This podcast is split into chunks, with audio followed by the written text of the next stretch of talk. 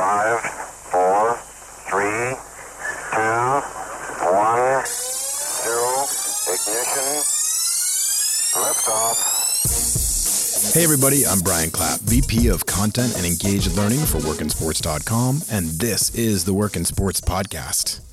One of my favorite parts of my work week is writing the intro to our Work in Sports podcast guest interviews. It gives me a chance to dig into the coming topic, to set the stage, to throw out some thoughts and opinions that I have. It's awesome. Puts a little flair on it. Well, this week, I'm going to shut up and hand over the reins to our guest, Kali Franklin, VP of Human Resources for NYCFC of the MLS. This interview is on the longer side because Kali is amazing. She's informative and so, so passionate about her role in human resources, representing and working with the people inside NYCFC. We're going to discuss hiring trends for the coming year, diversity and inclusion, their organizational approach to coronavirus and staffing, how you should handle video interviews, and everything in between. So much more. It's great.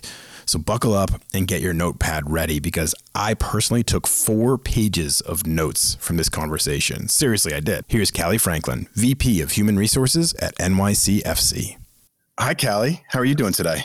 I'm doing well. How are you doing, Brian? I'm doing great, and I'm super excited that we finally got to have this conversation because, as you and I were talking beforehand, I mean, we've we scheduled this early. We had some problems with meeting times. We had some technology issues, so it's so great that we're able to circle back and have this conversation because you have such an important voice in the talent acquisition and hiring side of sports. So, thank you so much for joining me. Absolutely. I'm happy to be here. I know with everything going on in the world, especially in 2020, and as we look to begin 2021, people are ready for a fresh start. So being able to have a conversation with you to help people start that journey, especially as it relates to sports, um, I'm really excited to be here. Yeah, you're so right. I mean, like we're already going off script, which I love. Uh, uh you're so right in that 2020 was tough, and we'll talk a lot about that, and we'll give some perspective to it. But you're right. I mean, everybody's looking at this and saying, "Okay, I'm ready to start. Let's let's, let's get things going." And I love the fact that earlier in December, you one of the reasons I I identified with you and wanted to have you on the show is because I knew you were doing this as part of NYCFC, doing some career seminars and trying to help people out. So so thank you. Let's jump into this.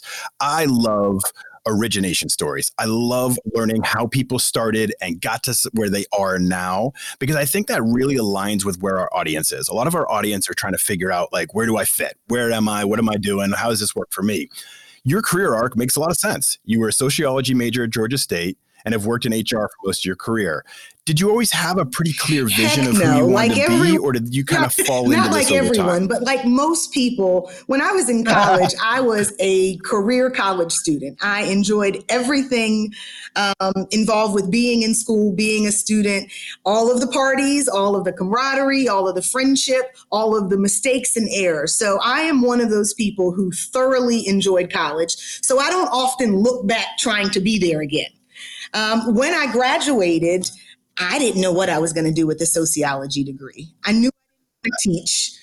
I knew I didn't want to go into research, but I enjoyed talking about people and I enjoyed figuring out how relationships influence people and influence decisions. So I fell into HR. Uh, it wasn't anything I was looking for at all. Interestingly enough, um, my father owned airport concessions at the time in Atlanta, and it was a family owned business. I have two older siblings, a brother and a sister. My sister was in charge of marketing. My brother was a, had a master's in finance. My aunt was the GM. My father was the owner. So it's starting to sound like one of the only gaps was HR. So I was just thrown in and said, well, you're the outgoing extrovert. We'll just put you in HR. It was a bit of a experiment. and I, I just, I took it and I ran with it. I those, you know, relationship theories and everything from college that I learned about how to motivate and influence and inspire. And I just I took the show on the road in the HR field.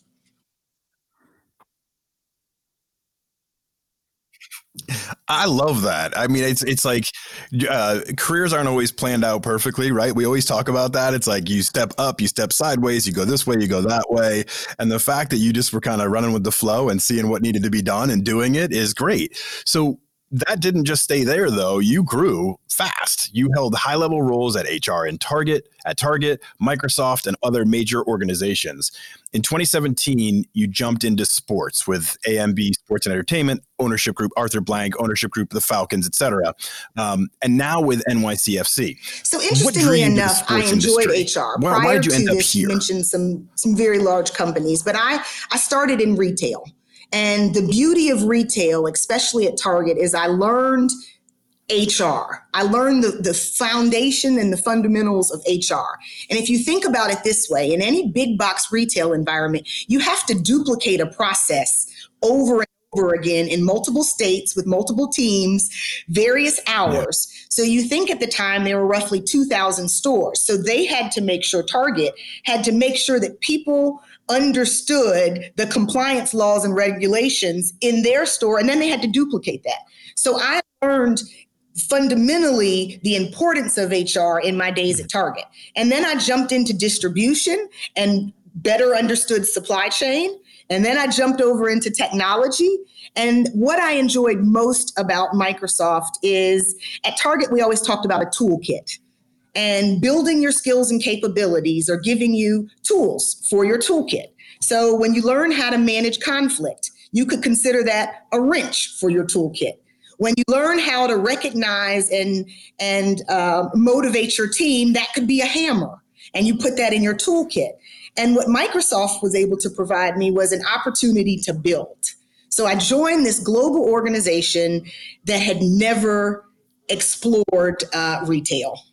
At the time, Steve Ballmer was the CEO. Steve Ballmer had a background at Walmart.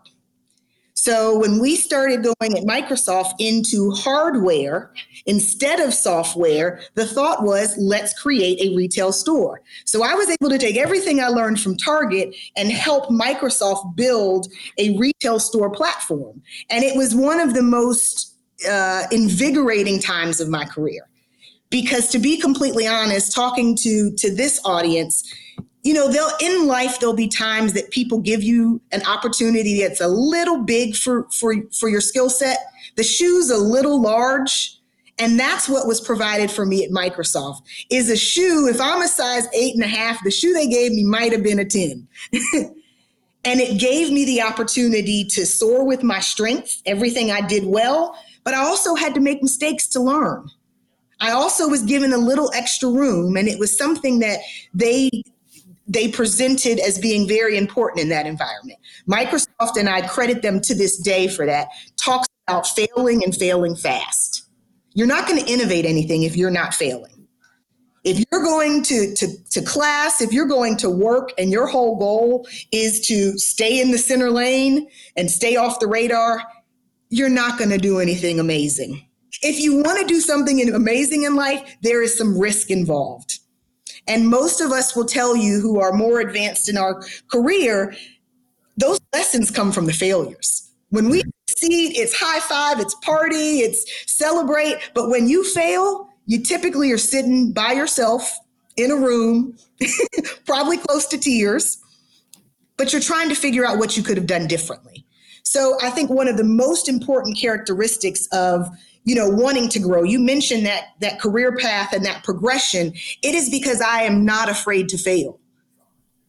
I am perfectly comfortable being accountable with making mistakes because i have the best intentions when i'm trying to move towards that goal. And if i see it, the shoes a little too big it's give me an extra pair of socks.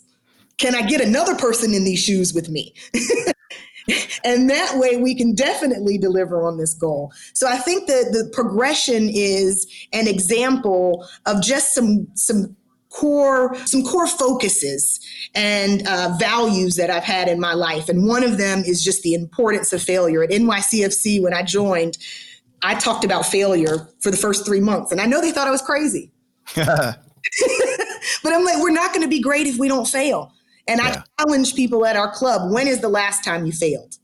And I don't mean an exam, I don't mean woke up late for a meeting. I mean, did something and forgot to take that partner. I mean, didn't give that feedback that would have made this project more fluid. Like, those are the failures where you rethink life. That's what you've got to seek out. It, it's so true. I, I, was thinking of this as you were talking that um, we had on a mental skills coach, Hannah Huesman, last year at this time. And one of the things she talked about often, which really resonated with me, is that when things are going really well, we don't tend to analyze why it went well. We tend to celebrate, right? But when things go really bad, we tend to analyze it to the nth degree and figure out why. So you're right. That's why the success comes from the failure is because you take more time thinking about what happened. And when things go great, you're just like, let's do this. This is awesome. exactly. It's it's so true. And I want to answer your question because you asked me how did I get into sports? So I wasn't looking to get into sports. And what we hear often, I've been in, in sports and entertainment for a little over three years now. But what we hear often as the intro statement when people are interested in joining is sports is my life. Yeah. I just want to be there. I've, I've played soccer my whole life, so that means I need to work at a soccer club. Unfortunately, everyone, it's not that linear. It's not just about a passion for soccer. We ultimately end up hiring people who are passionate about crocheting, who are passionate about photography. Because what we're looking to hire here and at a lot of innovative organizations is you hire passion. Yeah. You can shape that. But oftentimes, people, what we what we run into is that oh I'm, I'm just a fan i'm a fanatic. And that does not necessarily translate into success productivity um, partnerships collaboration. That just means you're going to be there at all the games cheering. And those are what we call fans it's so true, and like literally, we could we could end this. In, we're not going to, but we could end this interview right now, and that could be the overarching yeah. point that everybody gets out of this, and hopefully that would make yeah. a big enough difference. Between because I've hired my entire career, and we don't hire fans. Fans are distracted. Fans yeah. are always looking for for their moment rather than being a part of the team and part of the business organization. And and so your point is so spot on and i just hope everybody will listen to it that's not a differentiator saying you're a huge fan yeah what can you what can you bring to the organization right Absolutely. And that's what I thought about when it came to the sports world. I was working in financial services, nine to five environment, dressing up, pumped in a sheath dress every day. And I was miserable. I was doing HR, I had been promoted into that role. Um, it was the highest level role at the time. It was a director with um, a financial services company. And I just wasn't happy. And what I missed from my days in retail and missed from my days in technology at Microsoft was the customer interaction. I realized right then and there I was not meant to sit behind a door and wait for the action to come to me. So I saw an opportunity in Atlanta with AMB Sports and Entertainment and everything about it just resonated with me. But the one thing I'll point out was Arthur Blank is, has very strong cultural values. If you're familiar with Arthur, you know he came from, from Home Depot mm-hmm. and was instrumental in creating their value wheel and it's actual wheel there. And he did the same thing with his own companies is he builds the culture on core values. And it just resonated very strongly with me, especially coming from a, a, global Microsoft where you have to establish those values because you have 100,000 employees across the globe. So you've got to be very clear in who you are. That's what Microsoft did and does very well. They are very clear in who they are. Their vision, your, their vision, mission, and values are still the same today as they were when I was there in 2012. Because when you're at that size, you got to know who you are and you got to own it. So then when you think about A and B, it was like, yes, this is home. Not only is this Atlanta, I'm born and raised in Atlanta, it's sports and entertainment, which is going to allow me to get back in front of that customer. We're going to know immediately if we have provided a wow experience. The teams could be winning or losing on the field, but that's not how you assess success entirely. You're walking, you know, you're walking the concourse are families laughing and smiling? Did someone drop a drink on the ground and are now, you know, frustrated because the line is long? So I realized that in sports and entertainment, everything that I enjoy doing, not the fanatical, I like sports. I, I do sports, um, do meaning watch. Yeah. Um, watch sports in my personal time, but that's not what drew me. That's not what drew me into the sports and entertainment world. It was the people it was both the internal customer, which is our staff. I'm like, hey, anywhere you can wear jeans and athletic pullovers and tennis shoes, sign me up. and then it was our customers. Like you literally, we were bringing families together, and you do that in sports. You, you know, you bring different political views together and people are celebrating. So the enthusiastic environment and the fast paced and then the customer interaction were the three defining characteristics where I was like, you know what? This could be a great merger of everything I've been through. Yeah, I feel very much the same way. Like when I first got into the sports industry, it was that urgency and pace and connection to an audience. Like I've spent my entire mm-hmm. career trying to engage with an audience, give them information or content they needed, whether it was news day, uh, like breaking news of the day, or whether it was trying to give them advice like this. Like engaging in that forum and being able to see that intensity of sports and the passion and the people that are so into it yeah. just makes it feel more important. I don't know that it is, but it makes it feel special, right? I mean, there's something about it. Um, go ahead. No, it, you're you're you're certainly right. Is it shows up very quickly. You don't have to wait till the end of the week. You don't have to see a report. Yeah, that can validate. You can feel whether you are doing the the show, the production, the game, the customer experience. You can feel if you're doing it right in that moment.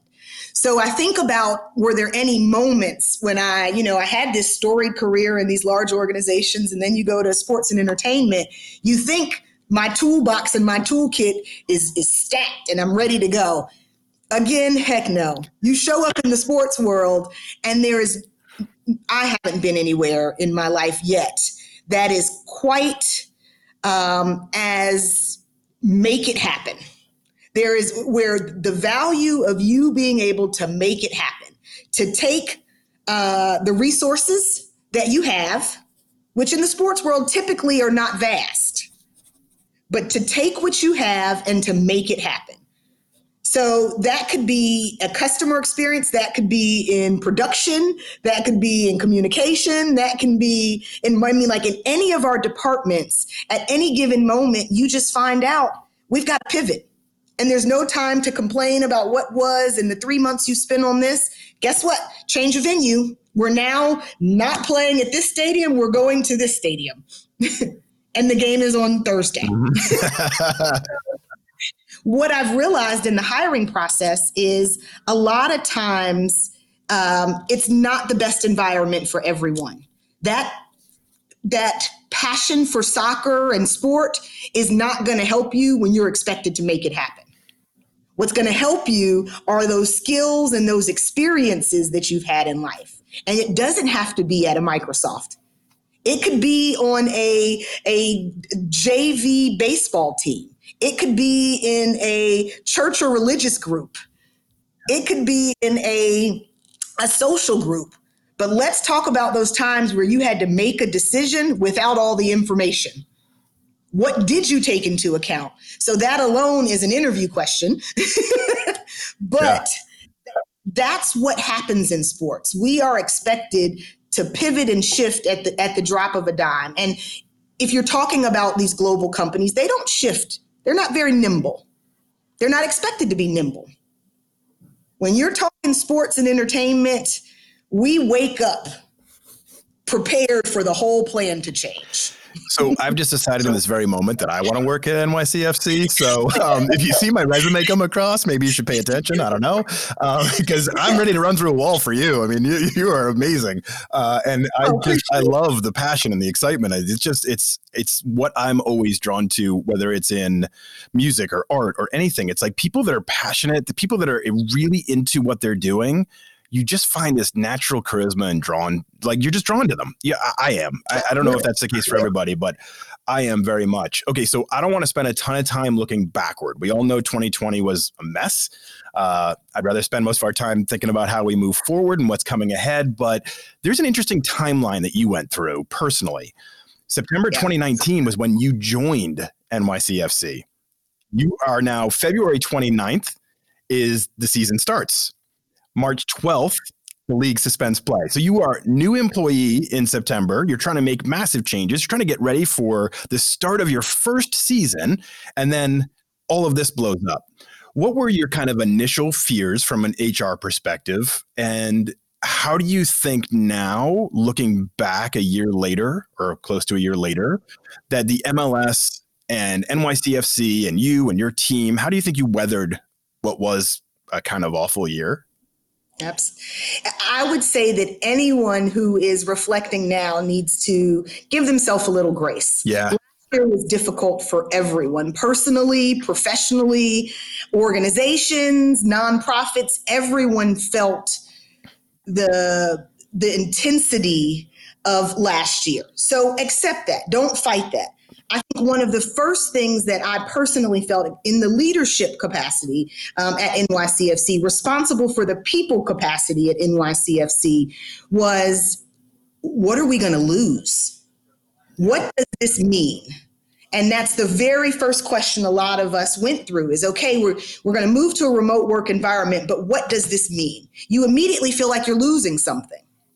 And I think what I was very instrumental in doing at the club at the time is just being transparent about how people were feeling. We're not going to mask anything, we're not going to hide anything. Everyone is scared. We don't know the answers about, you know, positions and roles and reductions, which we are very proud of because we have not had any reductions in the past 12 um, in, in, in retrospect in 2020. That's amazing. Have any negative impact on any of our employees in 2020, and we are proud of that decision. But I can tell you there were months where staff was concerned. Mm-hmm.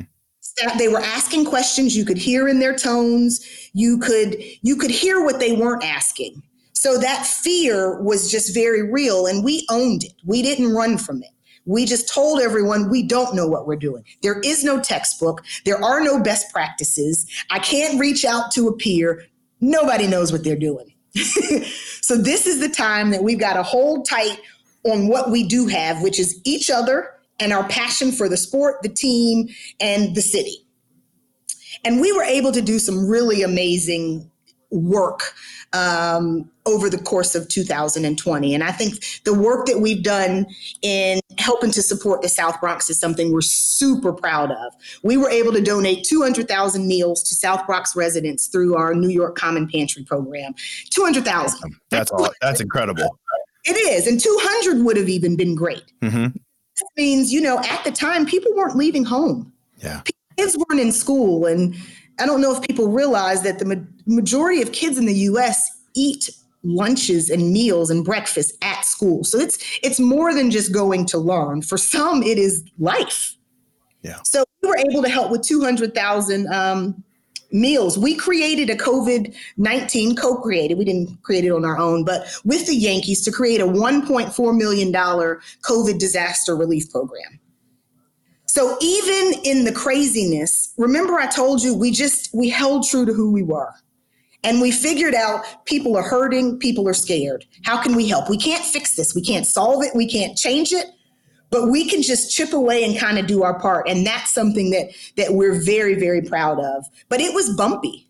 Yeah. And we are open as a leadership team with our staff about it. We don't have the answers. We might tell you one thing, it might change. I want to give a special shout out to uh, New York Presbyterian, Dr. Ahmad and Dr. Lee were super helpful. We did something really cool. We had all staff meetings every week. We had weekly communications going out to the staff. And what we were able to do is have not a real doctor, because all doctors are real, but a doctor that was on the front lines would join our all staff calls on a weekly basis and update us on what they were seeing, what was going on, what we needed to be mindful of, whatever. That's amazing. Yeah, it was one of those things that we just, you know, we have a team doctor. And we said, hey, do you mind jumping on the call? And he jumped on the call, and this would be between service in the hospital. And he would say, We're out of hospital beds. I need you all to stay home. He, he told us it several times. Remember, at one point, there was, Do you wear a mask? Do you not wear a mask? We went through that with the staff. No, they're saying it's not a big deal. And then he jumped on the call and he was like, Get a mask. Get a mask now and wear one. And it gave the staff an opportunity to ask questions and engage with a resident expert, a subject matter expert. So when we talk about things that we observed, we just figured it out. Remember, I talked about make it happen. Yeah. You've got fear. How do you help?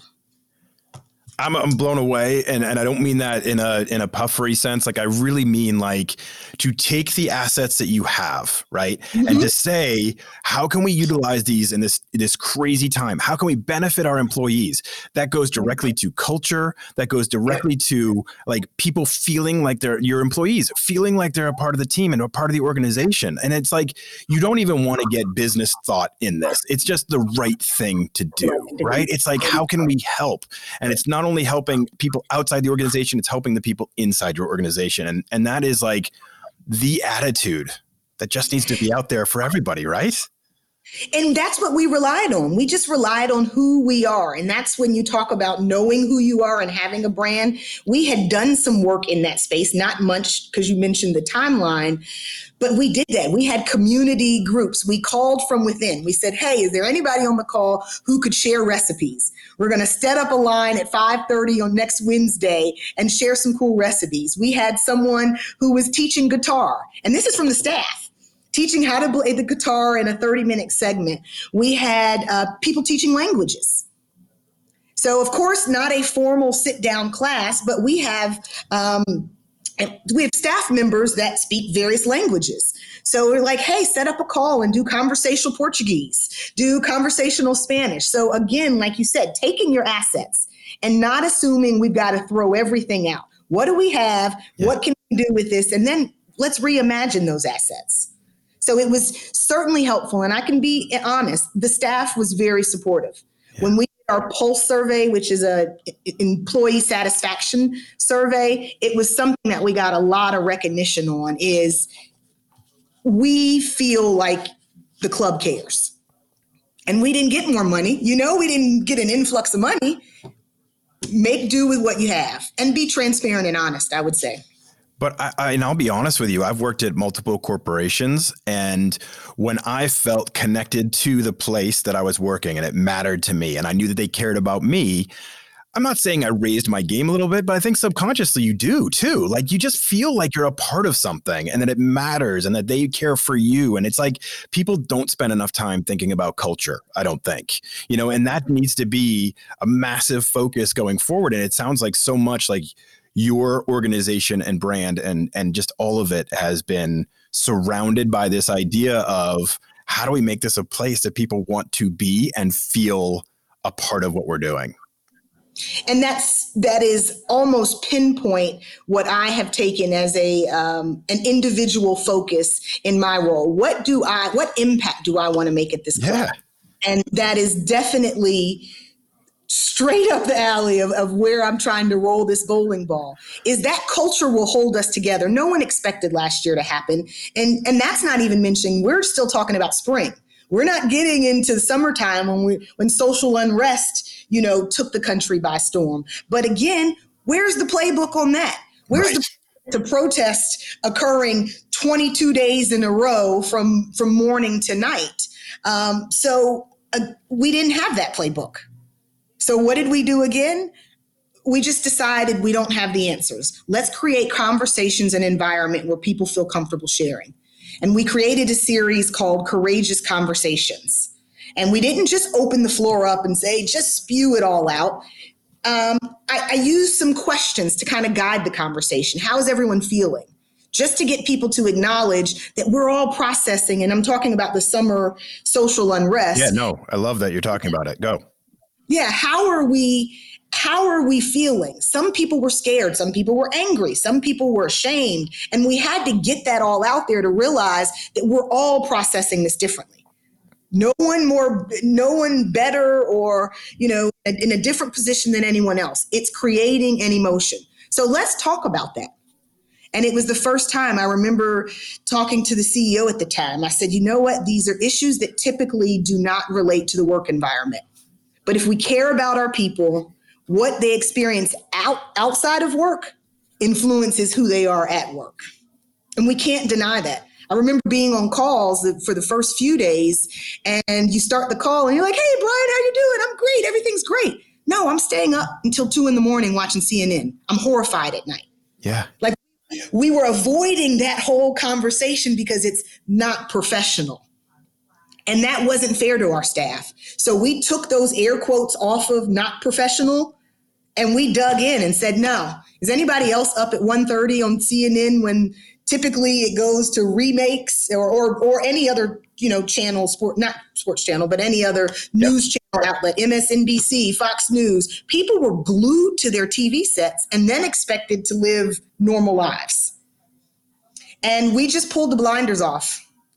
And, and we had conversations and we didn't try to fix anyone. We didn't try to influence anyone, but we wanted to create a culture and an environment where people felt safe and heard and that the club knew we were recognizing what was going on in the world. I love the humanity aspect of this conversation. It's like you were saying earlier, like you have to have some grace for yourself, right? For 2020 and living through it. You have to be able to take it easy on yourself. And that comes through in all of these little parts of not little, but all these parts of last year is like everyone has to be allowed to feel their feelings, right? You can't tell somebody how to feel or how they should react to something. And everybody needs to have an opportunity to express that in a safe manner. Like, like I love the fact that you're not saying, hey, we have work to do. Everybody get back to the grind. We have things to do and we have to check the box and get them done. No, you're saying these are people. These are actually humans that we respect and we care about. We want them to be thriving and, and complete in a mental way too.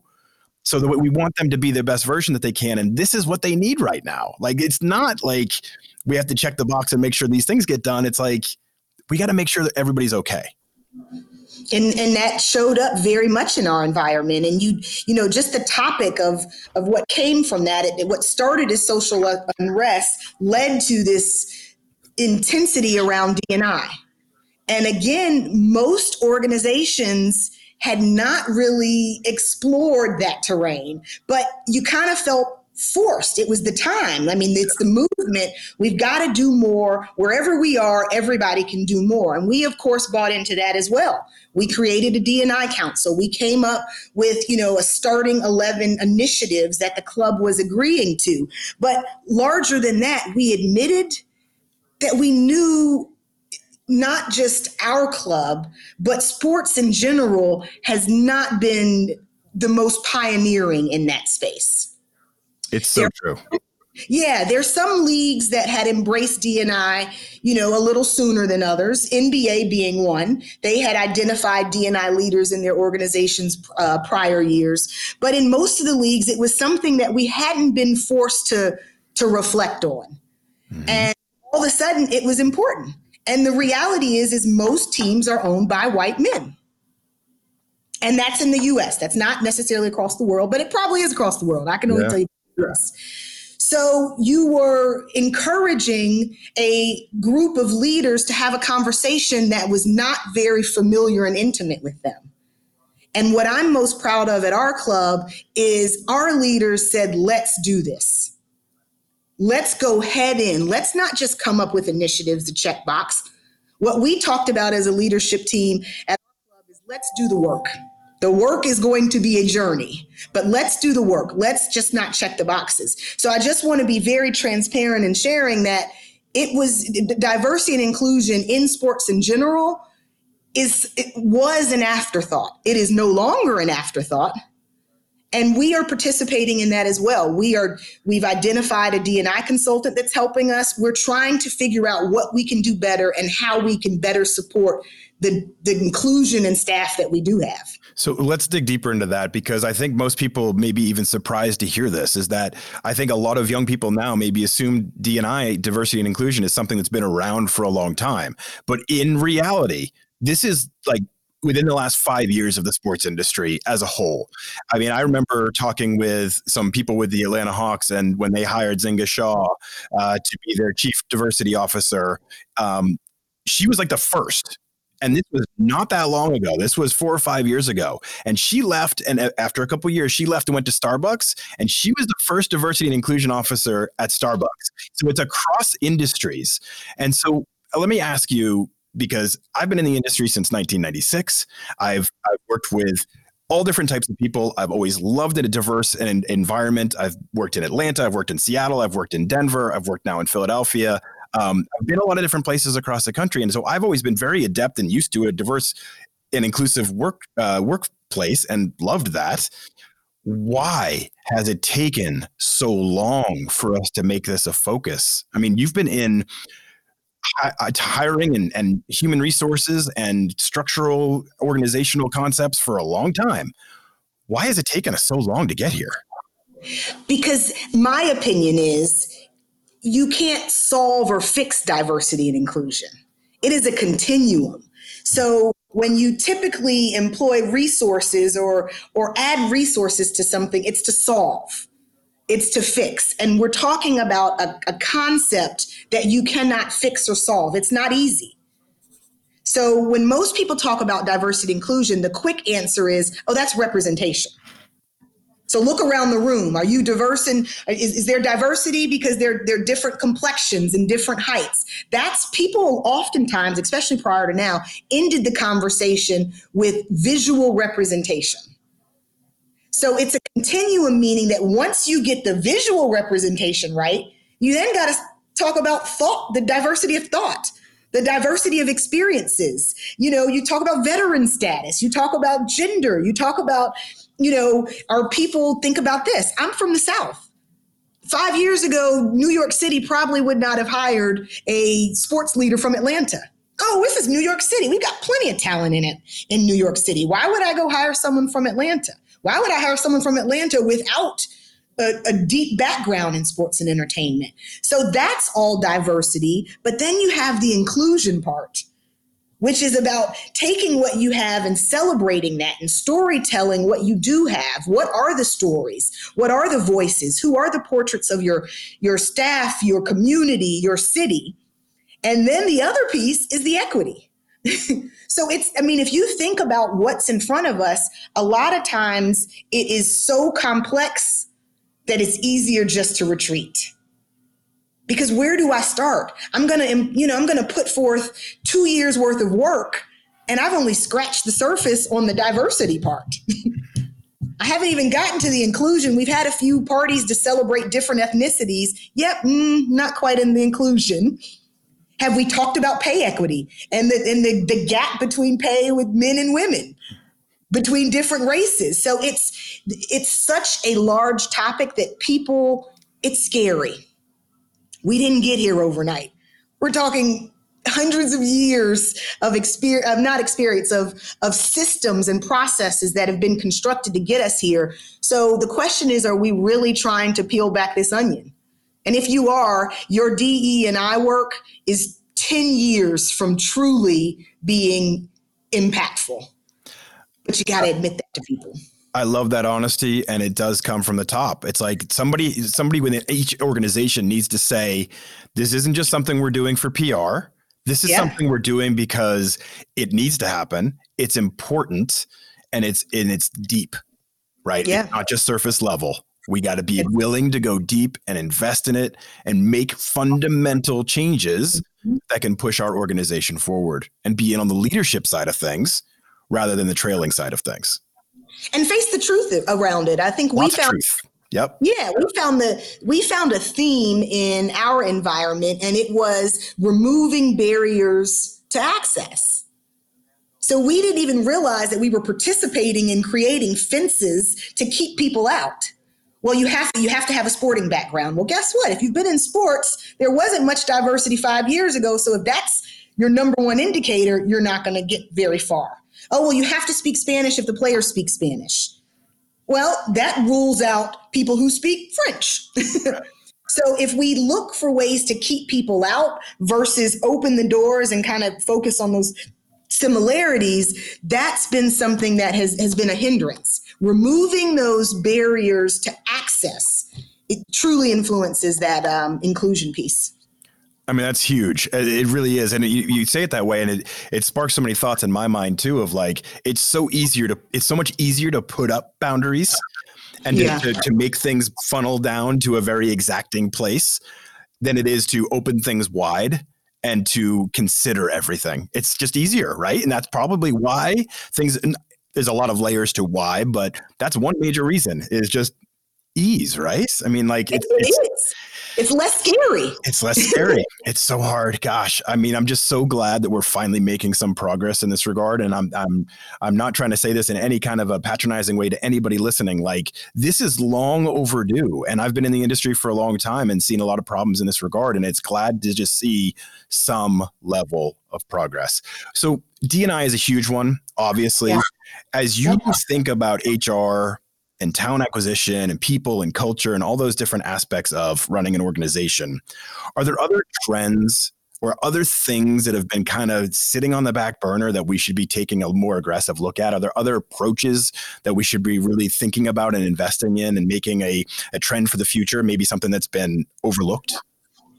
Yeah, one thing that comes to mind is data and analytics. We have always been familiar with data and analytics on the field. And that's in any sport you play. The statistics of who's hitting the ball, who's kicking the ball, who's receiving, what are the goals, what are the blocks, who's running. We knew all of that. But I would say in the recent years, there has been an influx of using the data and analytics to tell the story of the fan and the staff. So it, it's helping to tell the story of the club and it's making sure you're marketing appropriately so I would suggest that anyone who is in school, you know, when we talk about people who are interested in, in sports and entertainment, we often hear, well, you know, I went to I got a degree in, in sport marketing, and that means I'm ready for, you know, the, the next level in in the sporting industry. And I would say those who are in statistics and have mathematical backgrounds and who can um, probability, like all of those skills and topics are very valuable now. I could tell you that across all leagues, it is the one department that is growing at a faster pace than others. So, gone are the days where you just have one business analytics leader. We're building out those teams now. We're now having the business analytics team partner with the marketing team, partner with the communications team to figure out, you know, all right, we're exerting a lot of effort here, but are we getting our return? So you all will hear, and speaking to the audience, you'll hear ROI, return on investment. That is in any business model a key indicator of success. How much energy, energy do you exert and what are you getting in return for that? So business analytics helps tell that story. I think the storytelling in general, and that's where comms comes in, is super important. With all this stuff going on, with a pandemic, with social unrest, with um, a general election this past fall, uh, uh, winter. Like with all of that going on, gone are the days that the the club is just sit to the side. You all are just a soccer club. Shut up. Don't say anything. Yeah. We have Sean Johnson on our club, who we're super proud of. He is hugely impactful on the Black Players for Change um, coalition, and he has a voice what you see more now in sports is people having a voice. So that storytelling and your communications team is super important because no one wants you reporting the news. This is less about just player trades and and acquisitions. This it's is about it's so much bigger than that now. Yeah. And it used to be. So that that club having an authentic voice is super important. So those are two that come to mind: um, the analytics, and then just the storytelling and connecting that to building something grand is are the two that stand out for me. I love how that ties into all the bigger discussions we're having too. Because if you think of a large organization like Microsoft, for example, we'll just go to that. You know, Bill Gates goes out there and says something, and that establishes a culture within the organization, right? He goes out in the press and says something, has a viewpoint, has a you know, and and everybody feels that with that works for Microsoft. They know that they're part of representing that. For you, the athletes are part of that, a, a major part of that voice. And when they go out and speak, they establish part of the culture, and they establish what you stand for, and they establish what meaning is, and all those sort of things, right? So it's important to let that happen in a real sense and to be able to let them tell their stories, to let them give a behind the scenes look of what they do, and to make make everyone feel connected to them as humans. They're not something on a lofty perch. They're there, right? They're a part of it. It's so true. Gone are those trophy athletes. Yeah for athletes that you know have a story and share it and, and and and are comfortable sharing that it wasn't easy to get here. These are the obstacles. This is what i'm proud of. You know i had a tough game. Like that authentic voice is what we're valuing um, as fans now more than ever. And the club has to help deliver that. When you talk about pivoting and make it happen we couldn't talk to fans in the stands anymore. So now you've got to talk to them in their homes with everything else going on in the world. So I, I completely agree with you. It's it's fun to watch and it will it will change. I, get geeked up on the storytelling side, so you'll probably now, now. I'm getting all like I'm getting all excited like you are. You know, they're talking about all this stuff. So um, let's get it deeper into the staffing side a little bit because I know that's what a lot of people in our audience really, really want to know more about from a tactical and strategic standpoint. Obviously, you play a major role in creating the people strategy at NYCFC is there a common denominator that you look for for employees at NYCFC? I know we're talking about removing barriers and not having people too segmented and that we're opening things up, but are there certain traits that you're looking for? And like, are there certain must have attributes? And how do you find and identify those people that are going to be complementary to who you are as an organization? Those are some really great questions and should help the audience navigate the sporting industry in general. We talked about it at the beginning. Being passionate is a characteristic that cannot be created. So it's something that we look for. Now, mind you, everyone's not going to be passionate in how they communicate. Everyone's not going to be passionate, you know, necessarily for soccer. But what we're looking for is that burning in the belly. What what is it in your life that you were passionate about? It could be family, it could be cooking, it could be animals, it could be poetry. But when you are in an interview setting, it's important for you to show up as a person. A lot of times, um, entry level roles when we're doing app, um, not applications interviews for those entry positions people show up trying to be what we want them to be what they think we want them to be comes across as robotic and unauthentic. So, what I encourage each person considering, not just in the sporting world, is identify who you are. What makes you different from your friends? What makes you different from your siblings? And own and, and possess that. And think about how that can make an organization, a department, or a team. Maybe you haven't worked in the professional environment for very long. But if you put me on a team, this is what I can bring to that team. And it's not, I'm a sports fan. It's not, I, you know, I'm always a leader. I'm very smart. Those aren't the things that are going to make that team better. What makes that team better is, you know, I'm good at problem solving. When people argue, I have a way of, of kind of moderating and helping us focus on a goal. When we're in a team environment, I'm pretty creative. I'm structured. These are just the different voices I'm giving you. I'm structured and organized. So on a team, I help keep us on task. So imagine yourself joining said team. Don't make it necessarily the, the company you're you're interviewing for, but if you're joining a team, what do you bring to any group? And I would start with that we all like to hire learners. I, I, heard from, I can't remember her last name, Misty. She was a gold medalist um, volleyball, beach volleyball player. Mm-hmm. And I was able to hear her speak. And she said when she played sports back in high school, she played basketball. She's tall. She played basketball and she didn't begin playing volleyball until later, I think it was college. If not college, it might have been late high school. And she said the one compliment she always got was that she was coachable. And that's always resonated with me. Is the ability to be coachable will get you further than the best talent in the room is the ability for someone to to provide you with critical feedback. It might not feel good. It might not be what you want to hear, but realizing that you can improve. It goes back to that growth mindset that no one is perfect and that we all should be aspiring to get better. LeBron James even talks about the growth mindset and saying that if LeBron James is an MVP, multiple you know year MVP, um, champion championship rings on multiple fingers, if he can communicate that each day he wakes up he could get better. I think we all need to look at ourselves and figure out what are we doing to get better. And then we tie in that whole failing piece. When have you failed? When have you tried something that was out of your comfort zone? Those are the stories we like to hear in that interview setting.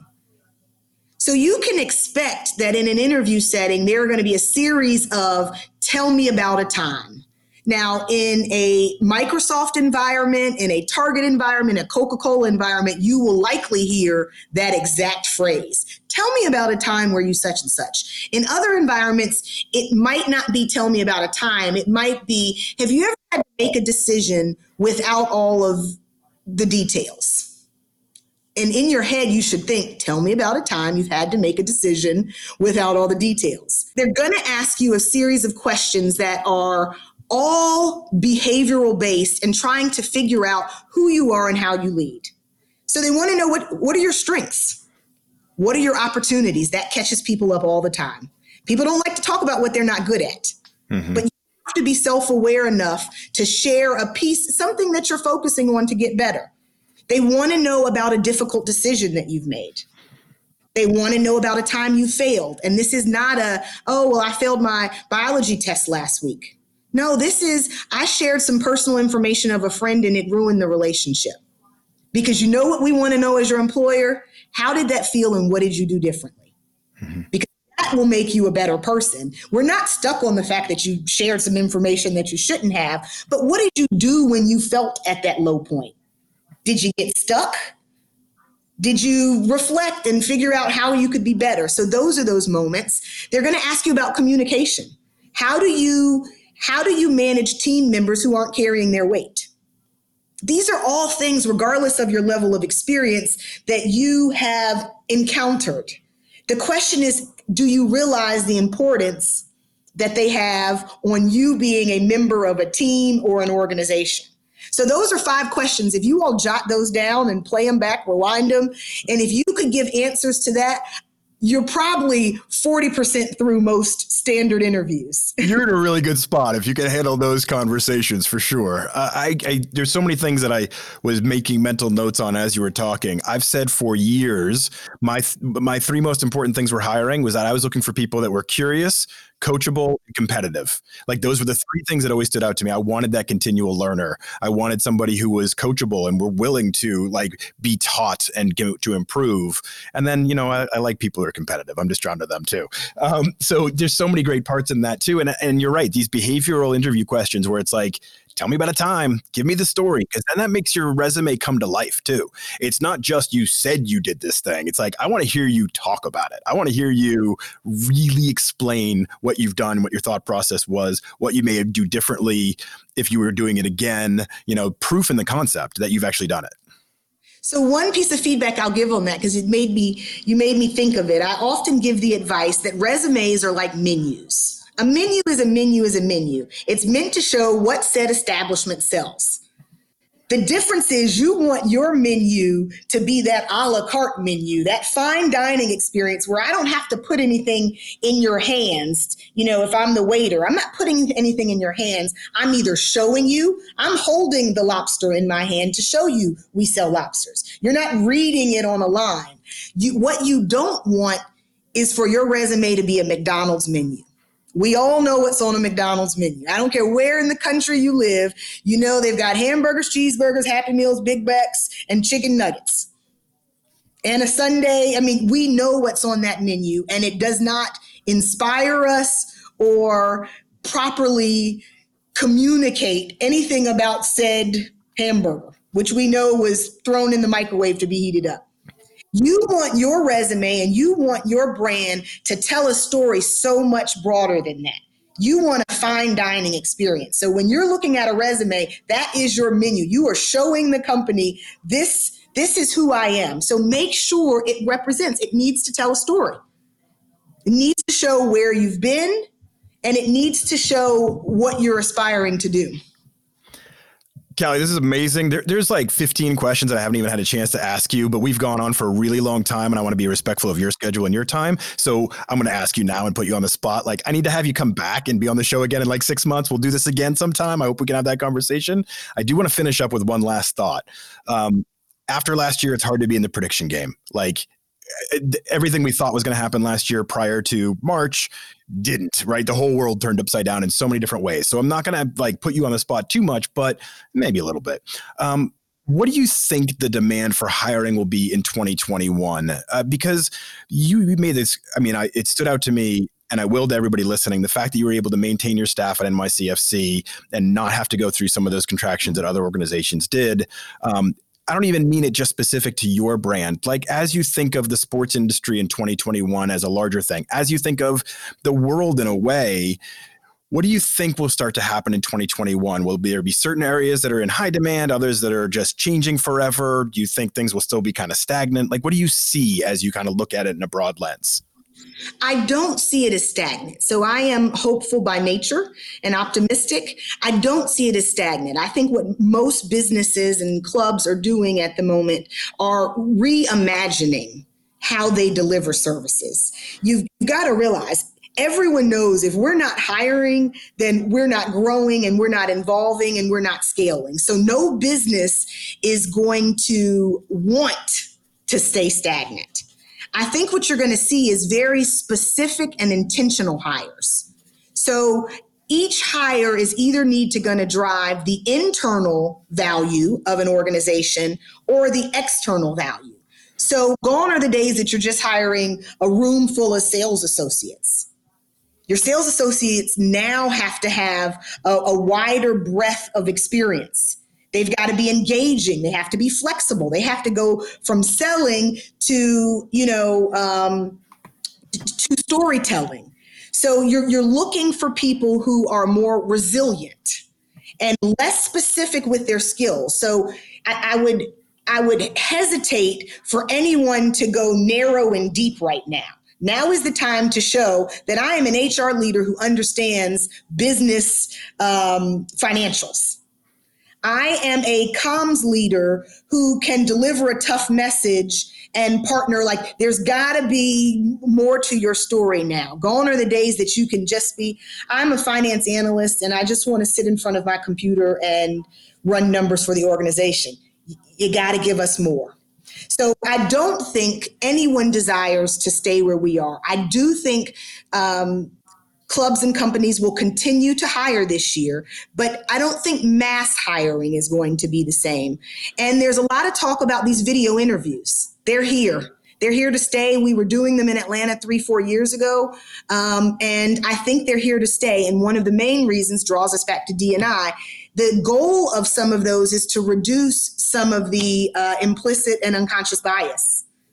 So some of those initial filters, instead of it being a person who we know um, could display some of those biases, if you create a artificial intelligence or if you create some type of system that uh, assesses everybody similarly in the entry stage, you can remove bias out of a step, not remove, but lessen bias in one step of the hiring process. So I would say get comfortable, which means get comfortable practicing in the mirror. It means you have to show up. You've got to have presence. You got to have something to say. Nobody wants the McDonald's menu. So when you get that opportunity, it's not by chance. You were selected. One parting piece of information I will give you is when you get to that interview stage, it's not the time to read your resume. You got the interview because the assumption is that you can do the job. Now the question is, what do you bring to that team? Now the question is, how are you different than the other people? People are trying to assess, can I and do I want to work with person on the other end? You wouldn't get the interview if they didn't think you could do the job based on your resume. So own that moment. Pat yourself on the back when you get that invite. And the last piece of advice, own it. Own it and I'm going to ask you when I come back, when is the last time you failed? Me? Oh, I could lift off lift off hundred.